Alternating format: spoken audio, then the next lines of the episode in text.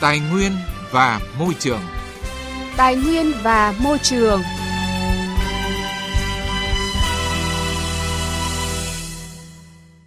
Biên tập viên Quang Huy và Thúy Ngà xin kính chào quý vị và các bạn. Thưa quý vị và các bạn, các tỉnh vùng Trung Du và miền núi phía Bắc hiện có hơn 1.750 hồ chứa vừa và nhỏ, hơn 40.000 đập dâng, hàng trăm công trình thủy điện, thủy lợi, hàng chục nghìn công trình tiểu thủy nông với diện tích thực tưới hơn 200.000 hecta và cấp nước sinh hoạt cho người dân ở nông thôn. Tuy nhiên, các hồ chứa hiện đã xuống cấp nghiêm trọng, tiềm ẩn nguy cơ mất an toàn trong mùa mưa lũ. Vậy các địa phương đã chuẩn bị như thế nào cho mùa mưa lũ năm nay? Đây là nội dung chính trong chương trình Tài nguyên và Môi trường hôm nay. Trước hết mời quý vị và các bạn nghe một số thông tin môi trường đáng chú ý. Sáng mùng 10 tháng 6 vừa qua, Quốc hội đã biểu quyết thông qua chương trình giám sát tối cao của năm 2020. Theo đó, trong năm tới, Quốc hội chỉ thực hiện một chuyên đề giám sát là việc thực hiện chính sách pháp luật về phòng chống xâm hại trẻ em. Trước đó, nhiều đại biểu đề nghị nên thực hiện chuyên đề giám sát các vấn đề ô nhiễm môi trường. Giải thích việc không chọn vấn đề giám sát môi trường, Tổng thư ký Quốc hội Nguyễn Hạnh Phúc cho biết, thời gian vừa qua, Ủy ban Khoa học Công nghệ và Môi trường của Quốc hội đã thực hiện nhiều cuộc giám sát về lĩnh vực môi trường – Đồng thời tại kỳ họp thứ hai và thứ năm vừa qua, Quốc hội đã tiến hành chất vấn Bộ trưởng Bộ Tài nguyên Môi trường và đã ban hành nghị quyết trong đó đề cập nhiều đến vấn đề bảo vệ môi trường. Hơn nữa, theo chương trình xây dựng luật pháp lệnh năm 2020, luật bảo vệ môi trường dự kiến trình Quốc hội xem xét việc sửa đổi tại kỳ họp thứ 9 và thông qua tại kỳ họp thứ 10. Trong quá trình nghiên cứu sửa đổi luật, sẽ tiến hành tổng kết đánh giá tổng thể các mặt việc thực hiện luật bảo vệ môi trường. Do đó xin không tổ chức giám sát chuyên đề môi trường. Qua số liệu thống kê từ các trạm quan trắc cho thấy, trong tuần qua chất lượng không khí trên địa bàn thành phố Hà Nội có xu hướng giảm so với tuần trước đó. Chỉ số đo tại các trạm đều cao hơn. Đồng thời số ngày chất lượng không khí chạm ngưỡng kém tại các khu vực giao thông tăng lên. Có thể thấy trong tuần qua, thời tiết tại Hà Nội khá nắng nóng và oi bức trời ít mưa, nền nhiệt ban ngày vẫn tăng khá cao do nắng và giảm mạnh về đêm. Sự chênh lệch nhiệt độ ngày và đêm lớn, ít gió ít mưa phần nào hạn chế sự khuếch tán các chất thải, khói, bụi có trong không khí lên cao để pha loãng và phát thải. Đồng thời có thể trong thời gian gần đây, khu vực ngoại thành đang vào mùa thu hoạch lúa nên sẽ có nhiều hộ gia đình đốt rơm dạ, phát thải các chất khí vào môi trường khiến nồng độ bụi thường có xu hướng tăng cao đột biến vào thời điểm đêm khuya. Liên quan đến vụ việc hồ chứa nước thải bên trong nhà máy xử lý rác Đa Lộc, xã Phú Thanh, huyện Tân Phú, tỉnh Đồng Nai, Giám đốc Sở Tài nguyên và Môi trường tỉnh Đồng Nai Đặng Minh Đức cho biết, các cơ quan chuyên môn đang vào cuộc xử lý. Theo ông Đặng Minh Đức, sau khi cơ quan truyền thông phản ánh, Sở Tài nguyên và Môi trường đã giao cho thanh tra sở phối hợp với Tri cục Bảo vệ môi trường, Phòng Cảnh sát môi trường Công an tỉnh và Ủy ban nhân dân huyện Tân Phú vào cuộc xử lý, làm rõ những nghi vấn đã nêu. Bên cạnh đó, Sở Tài nguyên và Môi trường đang rất quan tâm đến thông tin nguồn nước của các hộ dân sống xung quanh nhà máy tại ấp Bào Mây, xã Phú Thanh bị ô nhiễm không thể sử dụng. Ủy ban nhân dân thành phố Hồ Chí Minh vừa giao Sở Tài nguyên và Môi trường thống kê danh sách các tổ chức, hộ kinh doanh có hoạt động sản xuất, nhập khẩu túi ni lông khó phân hủy trên địa bàn thành phố, tham mưu Ủy ban nhân dân thành phố ban hành lộ trình tổ chức, xúc tiến đầu tư hạ tầng thu gom tái chế chất thải túi ni lông, đồng thời đẩy nhanh tiến độ triển khai các chương trình phân loại chất thải rắn tại nguồn trên địa bàn thành phố. Sở Tài nguyên và Môi trường nghiên cứu các hình thức hỗ trợ sản xuất khác ngoài cho vay vốn ưu đãi phù hợp với nhu cầu của doanh nghiệp và hộ kinh doanh sản xuất túi ni lông thân thiện với môi trường.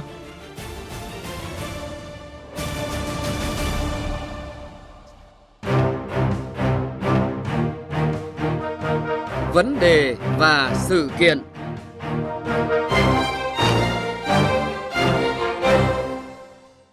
Thưa quý vị và các bạn, hồ chứa nước thủy lợi đóng vai trò quan trọng trong quá trình phát triển kinh tế xã hội của đất nước,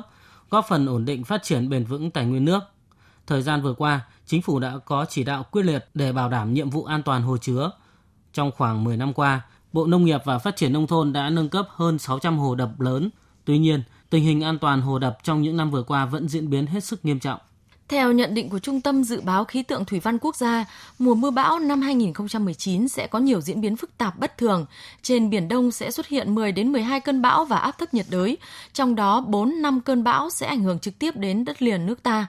Đáng chú ý, mùa mưa bão năm nay xuất hiện nhiều đợt mưa lớn cục bộ trong thời gian ngắn. Đây là nhân tố nguy hiểm cho các hồ chứa thủy lợi, nhất là các hồ chứa đang trong tình trạng hư hỏng và mất an toàn. Vậy các địa phương đã chuẩn bị như thế nào cho mùa mưa bão năm nay? Ghi nhận thực tế này tại tỉnh Vĩnh Phúc. Hồ Sa Hương, huyện Tam Đảo, tỉnh Vĩnh Phúc, một trong những đập cao nhất ở miền Bắc, có sức chứa 13 triệu mét khối với độ cao thân đập lên đến 41 mét, trong khi lưu vực của hồ trải rộng trên diện tích 24 km vuông.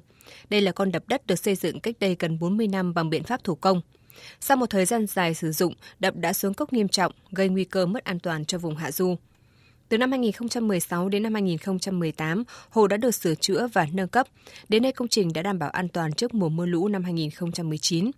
Ông Kim Đình Hưng, giám đốc công ty trách nhiệm hữu hạn một thành viên thủy lợi Tam Đảo cho biết, hiện công ty đang được giao quản lý hơn 130 hồ đập, 33 trạm bơm phục vụ nước cho sản xuất, sinh hoạt cũng như cắt lũ, tiêu úng khi có mưa bão lớn. Qua công tác kiểm tra giả soát, hầu hết các hồ đập công trình thủy lợi đều đảm bảo an toàn. Tuy nhiên có 3 trên 6 hồ lớn là Đồng Mô, Vĩnh Thành và Làng Hà, nhiều điểm đập bị thấm, tiềm ẩn nguy cơ mất an toàn. Ông Kim Đình Hưng cho biết, khó khăn nhất hiện nay đối với công tác quản lý vận hành các hồ đập, đặc biệt là các hồ chứa lớn là chưa có trạm quan trắc tại khu vực thượng nguồn. Chúng tôi khó khăn nhất là hiện nay là các cái hồ chứa lớn là không có cái hệ thống cảnh báo ở khu vực thượng nguồn. Chủ yếu là quan trắc ở khu vực cụ đầu mối, cho nên cảnh báo mưa lũ ở phía thượng nguồn là không có. Thế còn đối với việc xả lũ thì chúng tôi là cũng quá trình quản lý vận hành thì chúng tôi cũng theo dõi rất chặt chẽ các tình hình diễn biến thời tiết và cái lượng mưa mực nước để từ đó là xin lệnh của ban chỉ huy phòng chống bão tỉnh để thực hiện cái việc ờ, xả lũ kịp thời.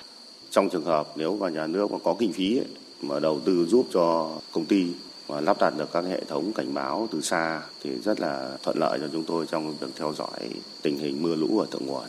được giao quản lý vận hành gần 80 hồ chứa nước, hơn 260 trạm bơm tưới tiêu và hàng trăm km kênh tưới tiêu phục vụ sản xuất và cắt lũ, tiêu úng. Đến nay, công ty trách nhiệm hữu hạn một thành viên thủy lợi Liễn Sơn đã hoàn tất chuẩn bị các nhiệm vụ cho công tác phòng chống thiên tai mùa mưa bão năm 2019. Công ty đã tổ chức kiểm tra đánh giá an toàn các hồ hiện đang quản lý vận hành, triển khai vệ sinh nạo vét các luồng tiêu nội đồng, sửa chữa và thay thế các máy đóng mở, bảo dưỡng sửa chữa thiết bị tại các công trình bị hư hỏng.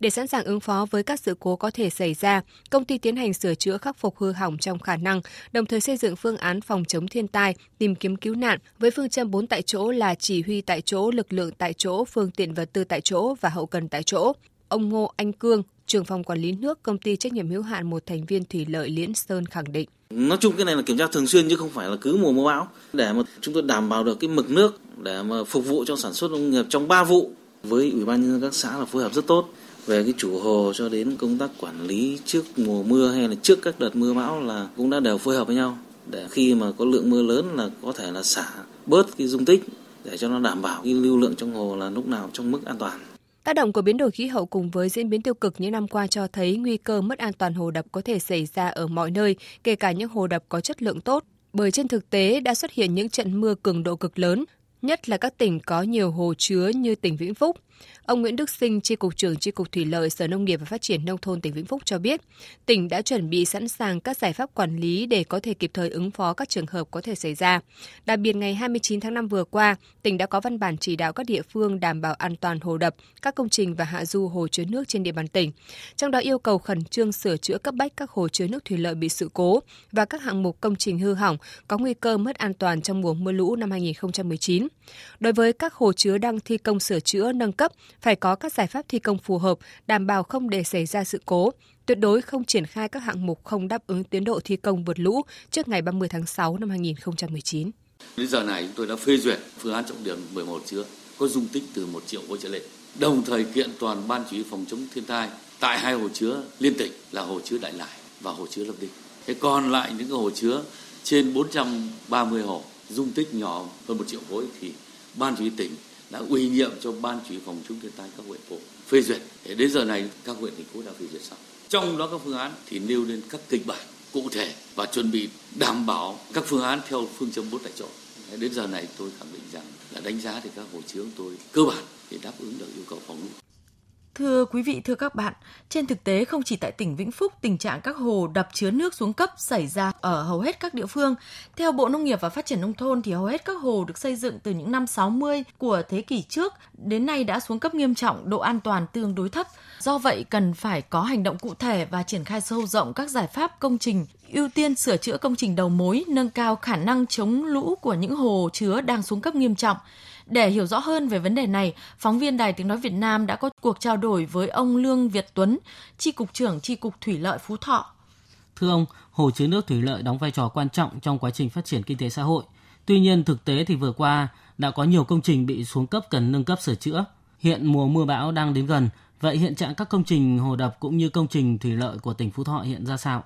Để chuẩn bị cho mùa mưa bão năm 2019 thì ờ, chi cục thì đã tiến hành ờ, giả soát kiểm tra hiện trạng các công trình thủy lợi, công trình đê điều trước mùa mưa bão để có các biện pháp duy tu, sửa chữa, bảo dưỡng, vận hành các công trình như là kiểm tra hiện trạng hồ đập, kiểm tra các cống dưới đập, cống dưới đê để đảm bảo vận hành an toàn trong mùa mưa bão. Trên địa bàn tỉnh Phú Thọ thì có khoảng 2.000 công trình thủy lợi lớn và nhỏ, trong đó có khoảng hơn 400 cái công trình hồ đập. Trong đó hồ lớn nhất thì khoảng 10 triệu khối, thế còn lại là phần lớn là các cái hồ nhỏ dưới 1 triệu khối. Phần lớn thì các hồ thì đều được xây dựng trong các cái năm thời kỳ bao cấp. Có một số các cái công trình mà có sự cố liên quan đến hệ thống cống, tràn thì cũng đã được thực hiện sửa chữa đảm bảo an toàn trong mùa bão. Trên địa bàn tỉnh thì có một số hồ như là hồ Hàm Kỳ, hồ Đá Mài, Quang Tải, hồ Tại Giang, hồ Dọc Giang. Trong những năm vừa rồi thì có một số các sự cố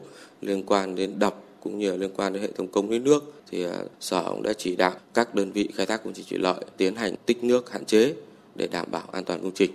Hiện nay thì biến đổi khí hậu đã gây nhiều hiện tượng thời tiết bất thường, cộng thêm việc các cái công trình hồ đập đã được xây dựng từ lâu nên đã tiềm ẩn nhiều nguy cơ gây sự cố xảy ra đối với các công trình. Vậy tỉnh Phú Thọ đã có những cái giải pháp gì để đảm bảo an toàn cho các hồ chứa nước trong mùa mưa bão? Hiện nay do biến đổi khí hậu, thời tiết rất là bất thường. Trong những năm vừa qua thì có nhiều thời điểm mà có lượng mưa lớn trong ờ, một thời gian rất là ngắn từ 2 đến 5 tiếng. Ở Phú Thọ thì cũng ờ, do là rất nhiều công trình ờ, được xây dựng từ lâu. Quá trình thi công thì đắp đập bằng thủ công và nhiều công trình thì ờ, đến nay thì đã xuống cấp. Thì để đảm bảo an toàn các công trình trong mùa mưa lũ, thì ờ, sở cũng đã chỉ đạo tri cục cũng như là các đơn vị khai thác công trình thủy lợi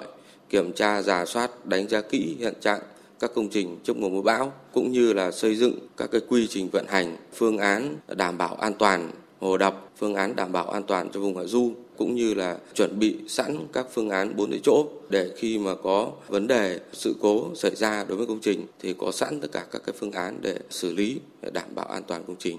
Ngoài việc giả soát sửa chữa nâng cấp các công trình này thì xây dựng các phương án ứng phó với các sự cố có thể xảy ra, được tỉnh Phú Thọ triển khai như thế nào? Ngoài việc mà xây dựng các cái nội dung đảm bảo an toàn, ví dụ như là quy trình vận hành, phương án đảm bảo an toàn cho các công trình, đồng thời cũng xây dựng phương án đảm bảo an toàn cho giai đoạn 2016-2020. Trong đó cũng đã phối hợp với Bộ Chỉ huy Quân sự tỉnh cùng các địa phương để xây dựng cái phương án ứng phó cụ thể đối với một số các cái công trình thủy lợi có nguy cơ mất an toàn trên địa bàn tỉnh để khi mà có sự cố thì có sẵn sàng các cái phương án cũng như là vật tư nhân lực để huy động kịp thời để xử lý các sự cố. Vâng, xin cảm ơn ông. Thưa quý vị và các bạn, hiện nay tình hình thời tiết thiên tai ngày càng diễn biến phức tạp, biến đổi khó lường. Do vậy, sự vào cuộc chủ động, tích cực, chủ đáo của các cơ quan, đơn vị, địa phương, doanh nghiệp và chính mỗi người dân là việc làm hết sức cần thiết nhằm hạn chế thấp nhất thiệt hại về người, tài sản khi có thiên tai, bão lũ xảy ra. Chống ô nhiễm rác thải nhựa, việc làm nhỏ, thông điệp lớn –